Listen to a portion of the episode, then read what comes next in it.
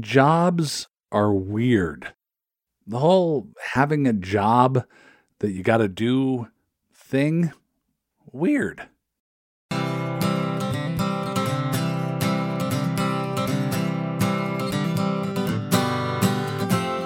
All right, so you have 24 hours in a day. Allow eight of them for sleep, please. And then you have 16. Now take eight of those, half of those, half your waking life, and spend those hours laboring, doing a relatively narrow set of tasks, at least compared to all the things that are possible to do in the world. Often, you're doing this work to make money for someone else, and then they give you back some of it, and then you repeat those tasks, do that most days of the week, do that for decades. Late in life, if you're lucky, you get to stop with the laboring. It's bizarre when you think about it.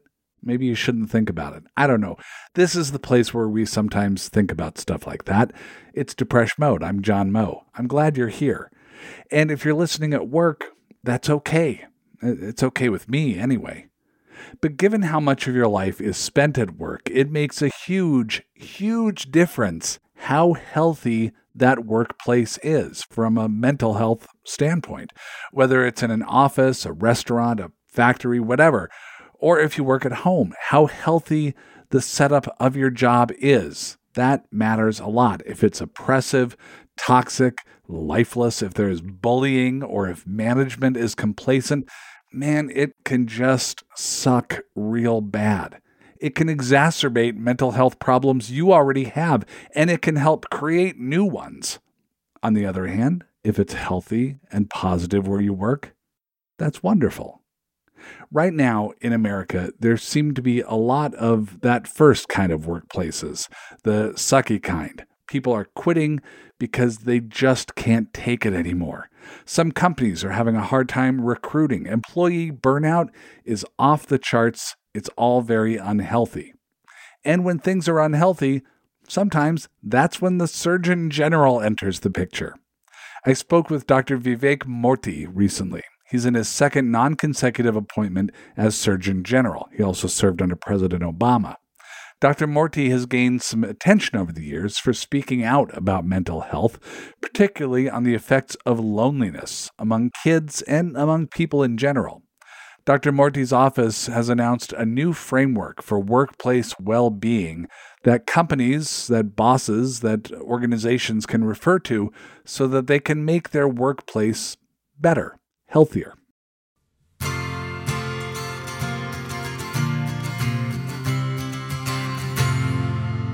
Surgeon General Dr. Vivek Murthy is here with us. Welcome to Depression Mode.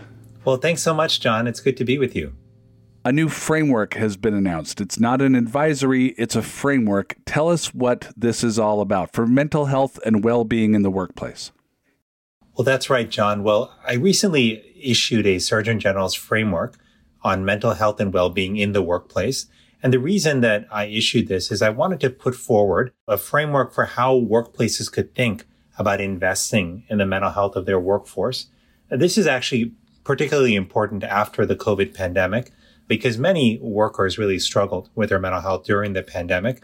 We know, in fact, that 76% of workers last year reported at least one symptom of a mental health condition. And the truth is, as people have also reevaluated how they think about what they need from work. We now have 81% of workers who are saying that they are looking for workplaces that support mental health. And so if you're a workplace out there and you're thinking about two things, one, how do I do right by my employees? But also, how do I make sure that my organization is operating at the best possible place in terms of productivity, creativity, staff retention? Then it makes sense to invest in the mental health and well-being of the workplace it's so often that people see it as, oh, well, I need to choose between good mental health for my employees or an efficient and successful business. And, and it, it can be both. That's exactly right. And, you know, John, I'm so glad you pointed that out because we know the most important part of a business is, is the people. It's your staff. And if they are not well, they can't provide the services and goods that as an organization you provide to the public. And we know actually now from a growing body of data that when people struggle with their mental health, it impacts their productivity in the workplace, their creativity, how they connect with others in the workplace, as well as their retention. And we know that staff turnover, productivity losses, absenteeism, these are some of the great concerns that many workplaces have. So it turns out you can both do right by your employees and do right by your organizations by investing in mental health. And this framework lays out five key areas where workplaces can focus uh, if they want to build the culture, policies, and practices that ultimately will support well-being in the workplace. Well, let's walk through what those five components are. Everybody get out your notepads. well, and the good news is that we, we, you know, have this online on the surgeongeneral.gov website. We have multiple formats so you can digest it. We have a simple graphic to help capture all of this. But the five key components are as follows. The first is protection from harm. People need to know that they're going to a safe workplace. And so prioritizing both physical and psychological safety in the workplace, normalizing and supporting mental health is also very important because we know that more than half of people say that they fear right now uh, that they can't take time off from work if they're struggling with their mental health because they're worried about stigma, they're worried about retribution, they're worried about other consequences. That's the harm that you're talking about, the protection from retaliation or from being looked down on, being you know losing opportunities, losing a job because you've got a problem. That's exactly right. That's exactly right. And Protection Farmer is also about operationalizing our diversity, equity, inclusion, and accessibility norms. Because if you are living with a disability, if you have a background that maybe is different from folks, you know, around you, maybe you come from a different racial group or you're a member of the LGBTQ community, knowing that the environment is safe and inclusive uh, is really important because you want to know that you're not going to be put at a disadvantage, discriminated against in some way simply because of your identity. So protection farm critical. The second component is about connection and community. This is actually really important and often underappreciated, which is that when people have a sense of positive social interaction, uh, positive relationships in the workplace, makes a big difference in their productivity, in their overall output in the workplace, and it makes a difference in whether or not they stick around in their retention. And there are steps that workplaces can take to create cultures of inclusion, to cultivate trusted relationships within the workplace to foster collaboration and teamwork. And I'll note that this doesn't just happen because, you know, you have a happy hour once a week or you have the a quarterly company picnic. Sad birthday party in the break room. yeah, I mean, all of those things can be, you know, nice additions, but what we're finding is that you have to be often more intentional and thoughtful about how to cultivate opportunities for people to actually get to know one another beyond just their skill set as human beings, because we all have other parts of our lives, you know, that we uh, bring to work, you know, whether we like to or not. And when people understand us, see us for who we are, when we build relationships based on trust, it allows us to bring the best of ourselves to the workplace and workplaces, you know, get the most out of their, their staff as well. So that's a second area. So we got protection from harm and the opportunity for connection and community. What's third? Third is work life harmony we know that it's never been easy to find the right balance between work and the rest of your life. But during the COVID 19 pandemic, this imbalance, if you will, uh, was really exacerbated in the lives of many people who had many more demands at work. People were worried about their kids. They were having to homeschool their kids at times early in the pandemic. They were having to worry about elderly relatives. And in some cases, people were dealing with their own health struggles. And so the tension between our work and our life uh, really grew during the pandemic. And this is, I think, partly why you find more people highly attuned to work life harmony as they think about what kind of job and workplace they want to have going forward. And workplaces can focus on this by providing more autonomy over how workers do their work by trying to increase flexibility in schedules so that people are driving towards outputs, but have a little bit more autonomy and flexibility in terms of how they actually construct their work, including where they may work from.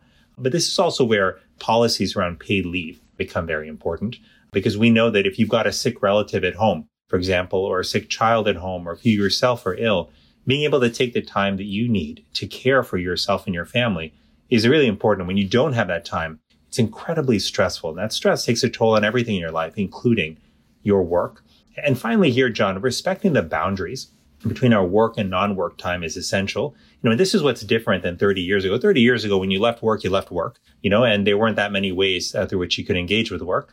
But now, you know, people are connected, you know, uh, by email. You can be texted often. There are Slack groups. There are various platforms to which people are constantly connected to work in evenings and weekends and even on vacation time. You're literally lying in bed responding to emails as you drift off to sleep. And that's alarming, I think, for a lot of people. Well, yes. And you know, it, at some level, John, it seems like it's efficient.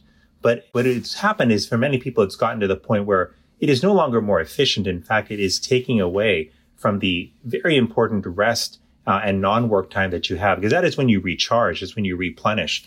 And if you're constantly connected to work, if there are no boundaries between work and family time or personal time, that takes a toll on you in the short and long term.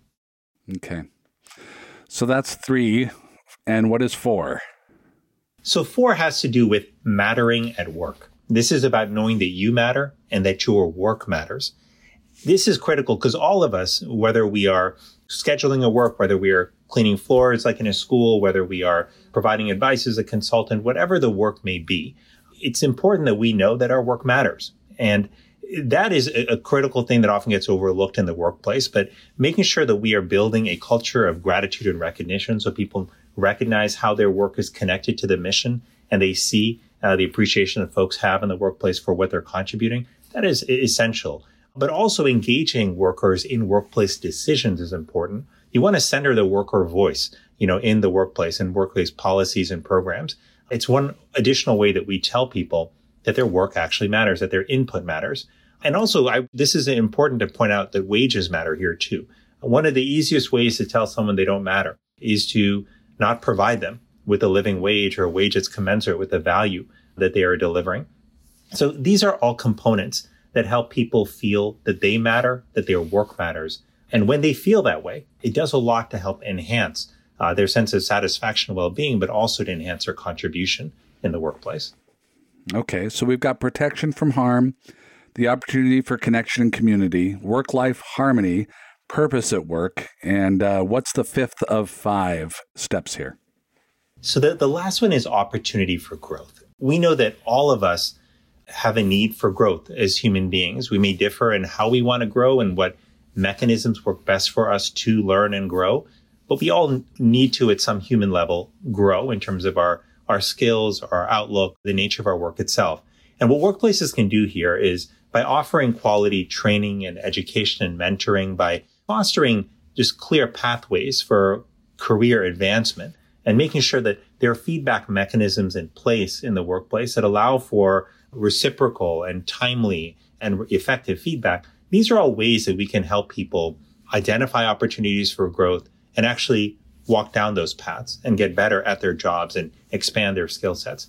So these five areas all together, eh, when you put them together, protection from harm, fostering a sense of connection and community at work, cultivating and, and, and supporting work-life harmony, making sure people know that they and their work matter and providing opportunities for growth. These are the five essentials, you know, as I think about them, the five essential elements of a framework for workplace mental health and well-being. And this is the time, John, for us to invest in this because while the pandemic certainly highlighted the fact that people are struggling at work, and while we've seen people drop out of the workforce and reevaluate what they want from the workforce, the truth is, John, people were struggling with their mental health at work even before the pandemic. So this will yes. give us a chance to address an issue that has been many years in the making. This is important to know. Yes, our collective mental health has suffered during COVID, of course, but it was suffering before COVID as well. We were already heading down a bad path. In 2019, 52 million adults, or approximately 21% of US adults, reported mental, behavioral, or emotional disorders. 20 million people aged 12 and up reported having substance use disorders. COVID was gasoline on a fire that was already burning.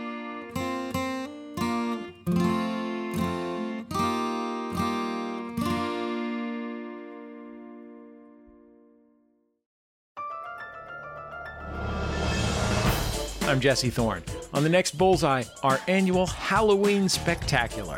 We'll interview Ana Fabrega from Los Espookys, Monét X Change from Drag Race, and the great R.L. Stine, creator of Goosebumps. You know, I don't really get too deep into the real fears. It's a lot safer to do a dummy coming to life. That's on the next Bullseye for MaximumFun.org and NPR.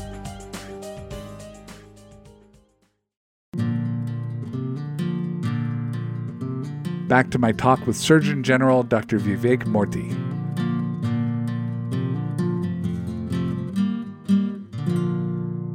So this is a, a framework, and that is different from the Surgeon General warning on the side of a pack of cigarettes or an advisory. What does this actually do? Is this just a nice thing that a CEO will get and say, "Oh, I'll try to keep that in mind," and then go about their business? Like, what what is the function of a framework like this? Well, it's a great question, John. I'll tell you, I decided to to create and issue this framework in part based on feedback from workers, from employers over the last couple of years. And workers, on the one hand, were talking about the severe mental health impact of not just of the pandemic, but even in the preceding years. And employers were trying to figure out what to do about it. And it became clear at that point that we needed to put together the best thinking on mental health and well-being in the workplace and provide that as a framework not only for employers to be able to have a map if you will that they could follow to try to address and enhance well-being but also so that workers had a framework that they could use to advocate for the kind of changes they needed in the workplace. Because too often we found what was happening in conversation is people didn't have a common framework through which to to approach this or think about this. And so that that impacted negatively their ability to take action. Uh, and in some cases, many workplaces said, gosh, I don't know if there's anything we can do about mental health and well-being. Isn't that a medical issue?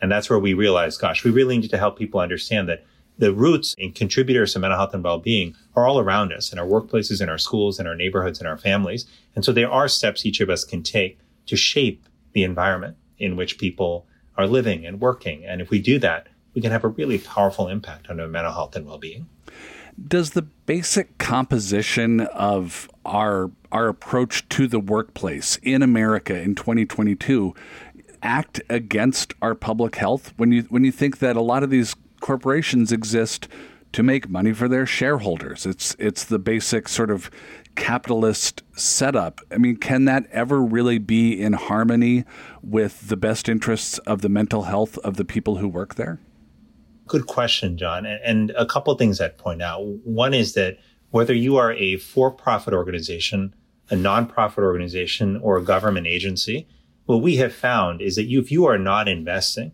in the mental health and well-being of your workforce, then you will be worse off in terms of all of your outcomes. Like we have seen actually, there's good data that shows that companies that actually invested in well-being did better in terms of meeting their financial goals, but also did better overall in terms of the health and well-being of their organization, of their workers themselves. And so these dual goals uh, really do go together. There's a synergy there.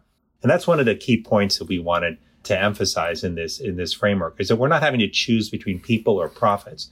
It turns out investing in people helps you with your mission, with your profits, and with all the other outcomes that organizations care about. Okay.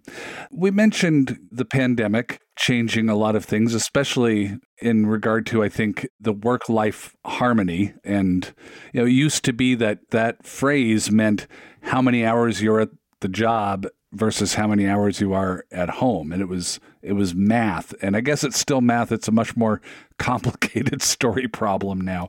But a lot changed during covid and a lot i think a lot of the things that we thought were necessary, that were immovable, you know, the big leased office space downtown that everybody has to commute to, a lot of that has been kind of had holes punched in it.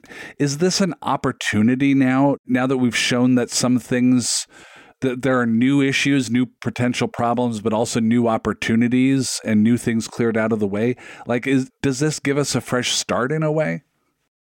Well, I think it certainly gives us an opportunity, John, to remake ourselves in a way that will leave us better off than before the pandemic. But if and only if we choose to take the insights and learnings from the pandemic and actually implement them and use them to shape a new workplace, a new way of, of operating in the workplace. You know, when I think about this, John, every crisis, you know, as painful as it is, presents us opportunities for learning. And COVID has been no different. What it has told us about the workplace is that people have been struggling for a long time with their mental health and well-being, and that's impacting them. It's impacting their work. It's impacting how they show up, you know, for their colleagues. It's impacting how they show up for their family and their friends as well. And so one of the things that people are waking up to, I think all across America, is that they, they want more out of their workplace when it comes to mental health and well-being. And it turns out that if, if workplaces respond to that, if they think now about how they can implement the framework that we put forward, they can not only do well by their employees, but they'll again do better as organizations. But the question is, how does that process of change get started? Well, my belief is it has to start with a dialogue between organizational leaders and their workers. This can't be a process where people disappear into a room and then present a plan. One of the things that has been missing is many workers have felt like they, they don't matter in the workplace, that their needs are not being reflected. And many of them are just don't want that anymore. So this has to be a collaborative conversation that takes place. But one last thing that I'll mention too here, which is that for many people, COVID was a, was a life and death pandemic. You know, like uh, families like mine and many others lost loved ones to COVID-19 and worried about many other loved ones during this pandemic, worried about our children, worried about many people in our life. When you go through experiences like that, it forces you to ask yourself what really matters in life. And many workers and many people across the, the country and across the world came out realizing that, you know what? My relationships with my loved ones are really important. My time with my kids is really important. Being there for my elderly parents who are struggling with health, that's really important. People came to realize that there are a number of things in their personal life that they want to devote more time to. And workplaces, I think, have to recognize that and say that that means really two critical things. One is if we want to keep those employees in the workforce, eh, make sure they're happy and well, we have to create the flexibilities that allow them to be there for their family and friends. This shouldn't be something where you have to choose between your work or being there when your mother is sick or when your child is sick. Like that should not be a choice that we force people to have to make. Although today that is still an unfortunate choice for too many people. The second thing I think for workplaces to recognize is that there's actually a real opportunity here as well, because when people feel more connected to family and friends, when they actually have the time off from work to truly replenish and restore and renew themselves, the person who shows up at work the next day is somebody who is in a much better place to contribute to the organization, to the output, to the culture than somebody who's exhausted, somebody who's upset at having to choose between family and work. So there's a real opportunity here, not just to respond to the realignment of priorities that some people have had during the pandemic, but to really realign what I think has been a misalignment of priorities and sort of of culture for many years in the workplace that has forced, I think, many folks to choose between their life outside of work and their life in work. The truth is, John, like we're all human beings. We don't check every personal aspect of our lives at the door when we walk into the workplace. We show up as whole beings, as whole people. And that's okay. You know, that is just part of the nature of being human. And so we just have to acknowledge that and ask ourselves as workplaces, how can we better support people's lives in and outside of work and recognize that will allow them to do better, it turns out, in the workplace. So this is a, a set of, of ideas, a framework that's being put forth, and hopefully a lot of places will read this and recognize this and, and act on it. And you are in a position where you speak on behalf of the greater public health good. What happens to the public health of our country if companies ignore this framework entirely or, or act in a way counter to what you're suggesting? Well, I Let's get that, pessimistic for a moment, Dr. Murthy. well, I think if people don't invest in workforce mental health and well-being, in a workplace mental health and well-being, what happens is that we will likely see a worsening of the mental health crisis that already exists in America right now, and organizations will be worse off as well. They will be less productive and they will have greater turnover, and their ultimate mission and bottom lines won't be served as well either. So we'll see both workers and workplaces do worse if we don't invest in workplace mental health and well-being. But I think that's a choice that we have right now. And one of the reasons I'm putting this framework forward is not only to help inform workplaces about what they can do, but to also empower workers about what they can advocate for in the workplace. And, you know, we're not just putting this out. We're also talking to folks around the country about it, working with organizational associations, whether they're business associations, working with, of course, nonprofit organizations with our partners in government at every level, federal, state, and local, to make sure that people know what this framework is and know how they can start implementing it. Because this is our chance to make change, John. And, and one of my worries is if we wait too long on this, I think what will happen is that people will snap back to the 2019 mindset and say, well, let's just go back to 2019 because everything was fine then. The truth is things were not fine in 2019. And we have an opportunity, if we seize this moment, to create the changes we need to make sure that the, the life we have going forward is better for workers, better for workplaces than what existed prior to the pandemic. And then how does this framework match up against some of those deeper problems? And we've talked about some of these problems that existed before the pandemic, and I'm thinking of things like income inequality and racism and sexism and homophobia and, and a lot of exploitation, a lot of things that have been with us for a long time that aren't necessarily a thing that a CEO or an HR company can can implement? Like, what does this do against some of our deeper societal problems that are causing a lot of mental health issues and have been for quite some time? What this does is it really shines a light on the fact that, John, there have been many stressors for people in the workplace outside of the nature of their work itself. You know, if you are, for example, a subject to discrimination on the basis of your, your race or your gender or your sexual orientation, that can be incredibly stressful experience in the workplace. If you are struggling to choose between being there for your elderly mother who's sick or showing up for work because you don't have paid leave to take off, that is incredibly stressful. If you're not paid a living wage such that you can't get food on the table for your family, that is incredibly stressful. And what we're seeing, John, is that when you look at the surveys that have been done out there, what you find is that workers across the world are reporting feeling more stressed in 2022 than they were even in 2020. And 2020 was a previous all time high. And then look at the impact of that stress. We know that while in the short term, sometimes short term stress can be helpful, can elevate our level of function, can focus us.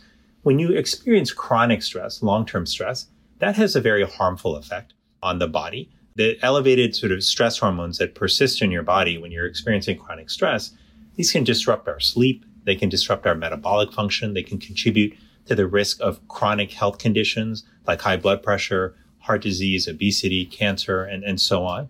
But we also know that that chronic stress can contribute to mental and behavioral health challenges, including depression and anxiety and substance use disorders. So across the board, we see that these stressors, which have existed for a long time in the workplace, particularly around discrimination and disparities, this is our chance to address those. It's a chance to, to do right, you know, and to live in terms of building a workplace that's consistent with our values of equity and representation is also helpful when it comes to ensuring that both workers and the organizations they serve are better off. Just ahead, we are in a mental health crisis, and these problems were around before COVID. You know what else was around before COVID? Social media.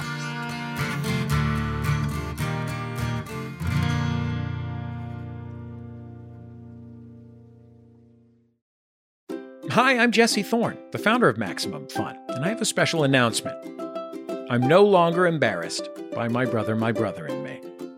You know, for years, each new episode of this supposed advice show was a fresh insult, a depraved jumble of erection jokes, ghost humor, and frankly, this is for the best, very little actionable advice.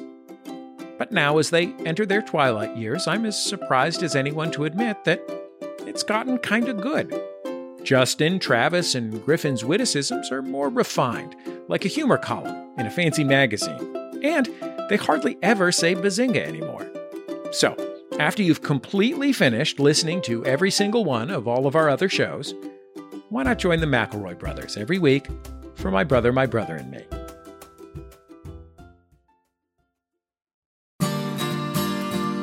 Back with Dr. Vivek Murthy, Surgeon General of the United States.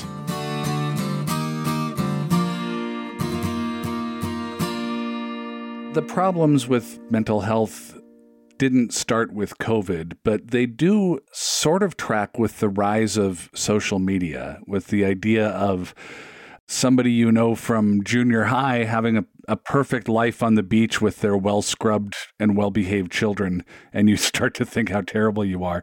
Or for young people, body images. Is the rise in social media a problem of mental health? Uh, do you track it that closely from your vantage point? Well, I think you're raising a question that many people have across America, John. When I travel around the country and talk to parents in particular, the number one question they have for me about mental health is whether social media is harming the mental health of their kids. And I think it's a reasonable question to ask, not just for kids, but potentially for all of us. Because when I talk to young people around the country, they tell me three things about social media. They say, number one, it makes them feel worse about themselves. And number two, it makes them feel worse about their friendships. And number three, they can't get off of it because they feel like if they were to stop using social media, that they would be even more left out and alone than they feel right now. And keep in mind, in terms of feeling left out and alone, the rates of loneliness and isolation in our country are extraordinarily high.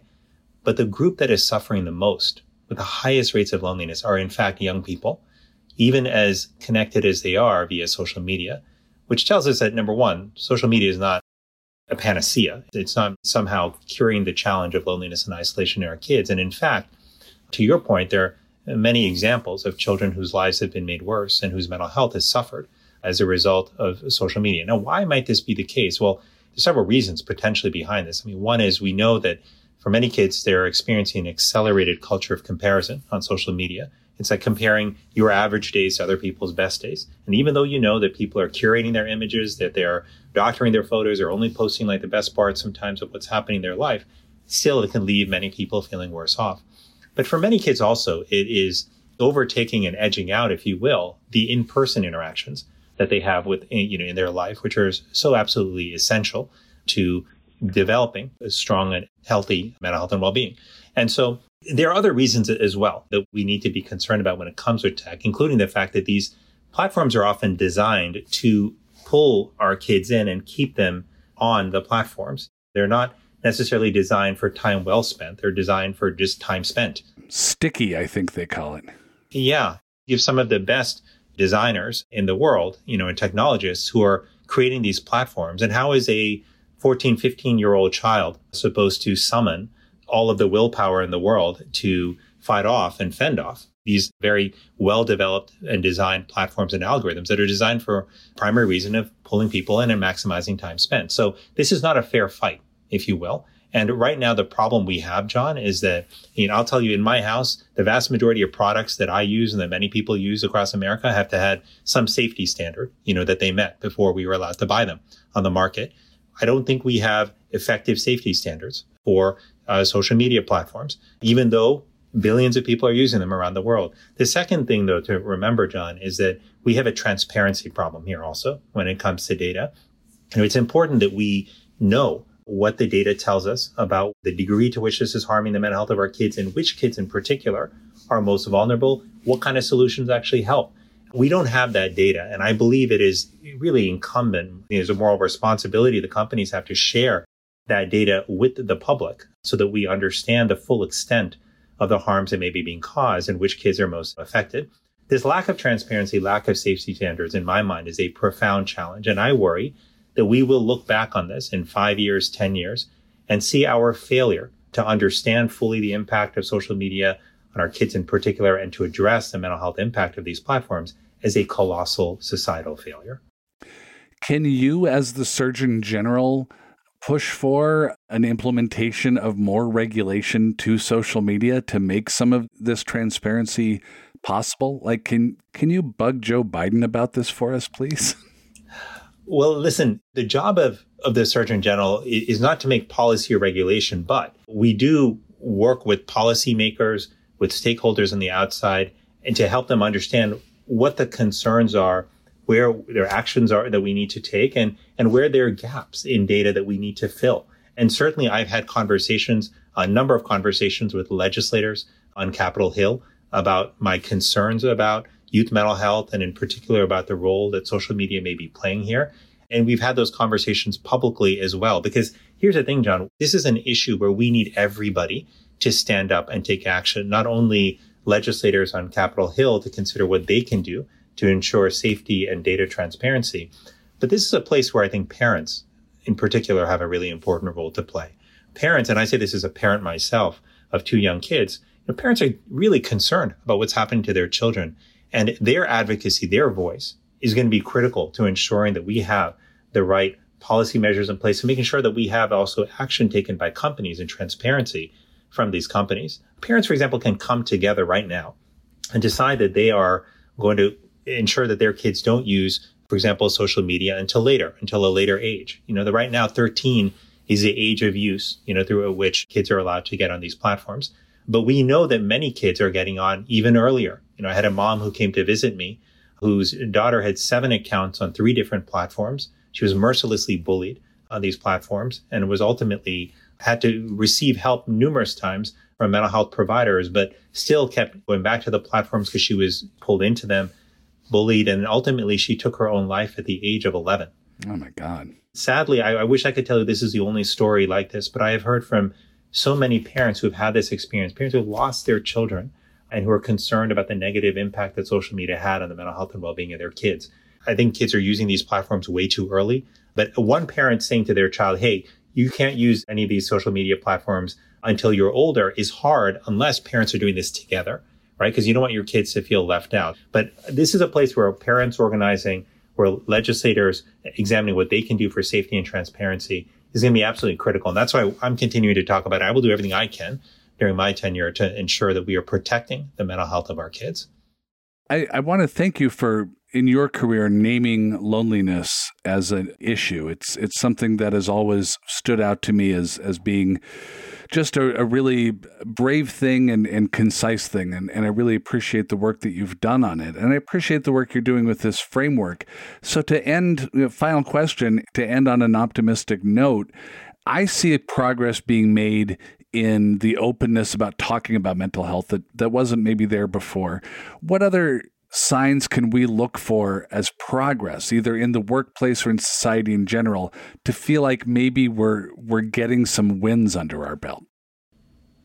Well, that's such a good question, John. And you know, one of the reasons I feel very hopeful actually about the future is because I have the great privilege of meeting people and talking to folks across our country and understanding not only what their challenges are, but how they're engaging in solutions. And it is really inspiring, John, to see young people standing up all around our country to say we've got to talk differently about mental health and being really open with their stories. It's been very inspiring to see young people standing up solutions on their own as well.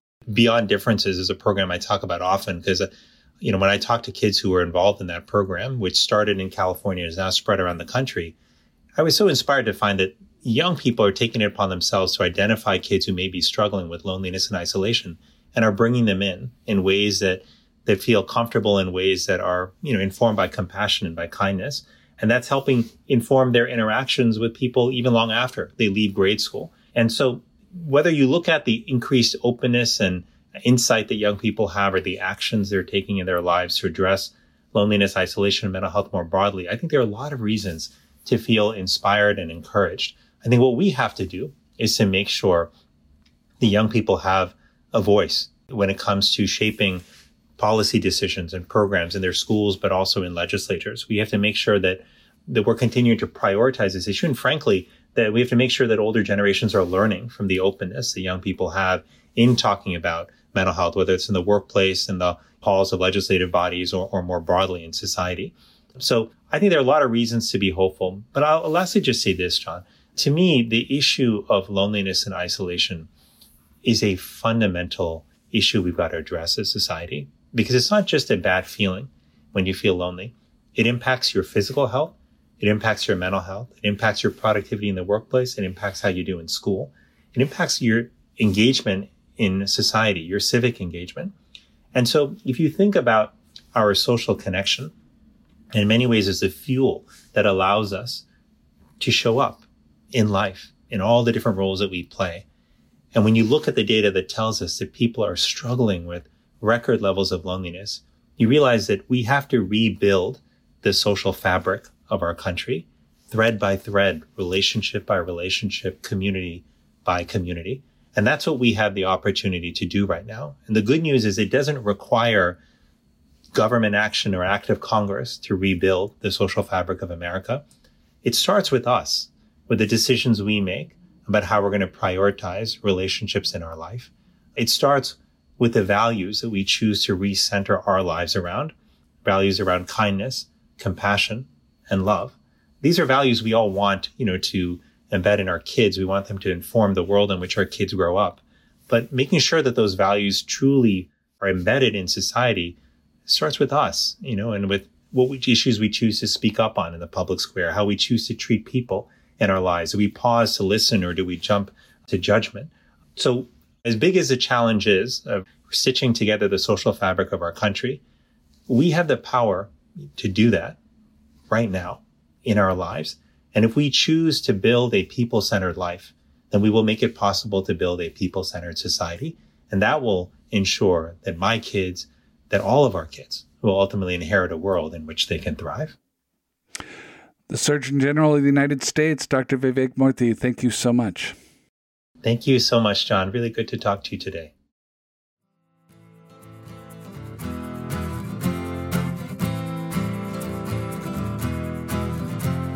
So we talked to the Surgeon General. That's cool.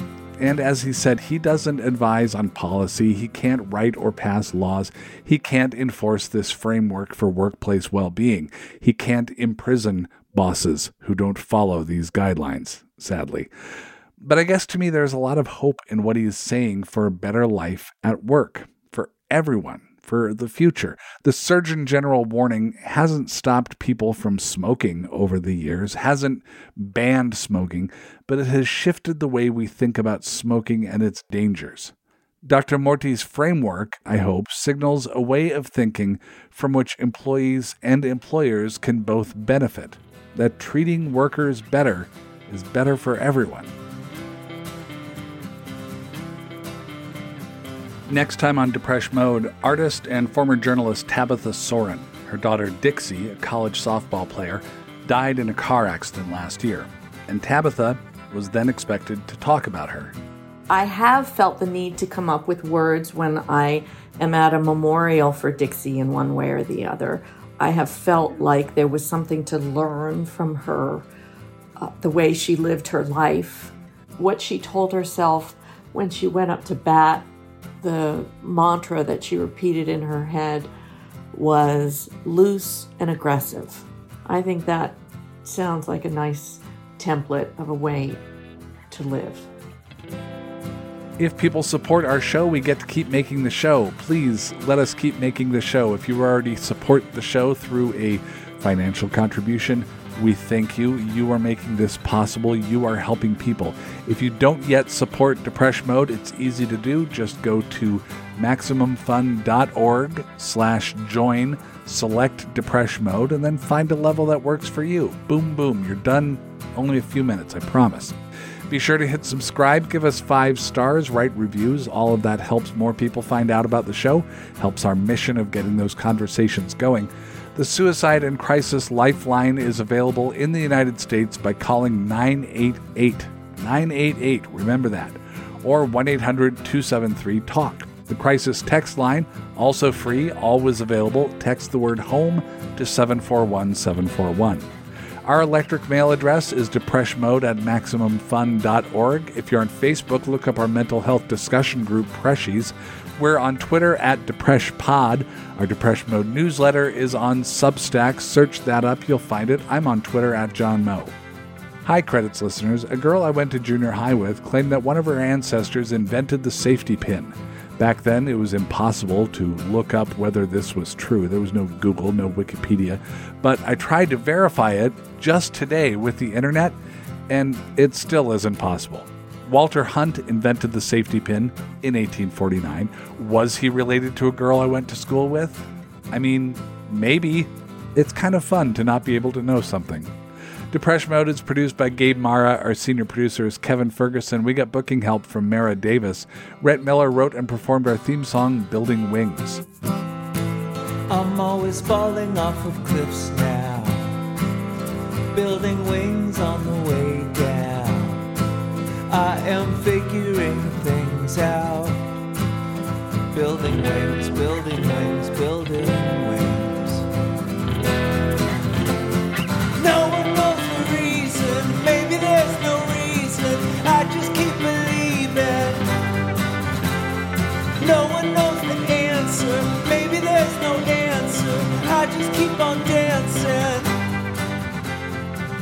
Hi, I'm Angela from Seneca, South Carolina, and I just want to say that you are loved, you matter, and the world is a better place with you in it.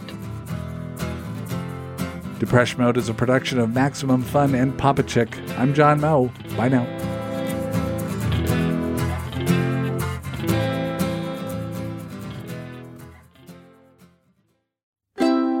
MaximumFun.org. Comedy and culture. Artist owned. Audience supported.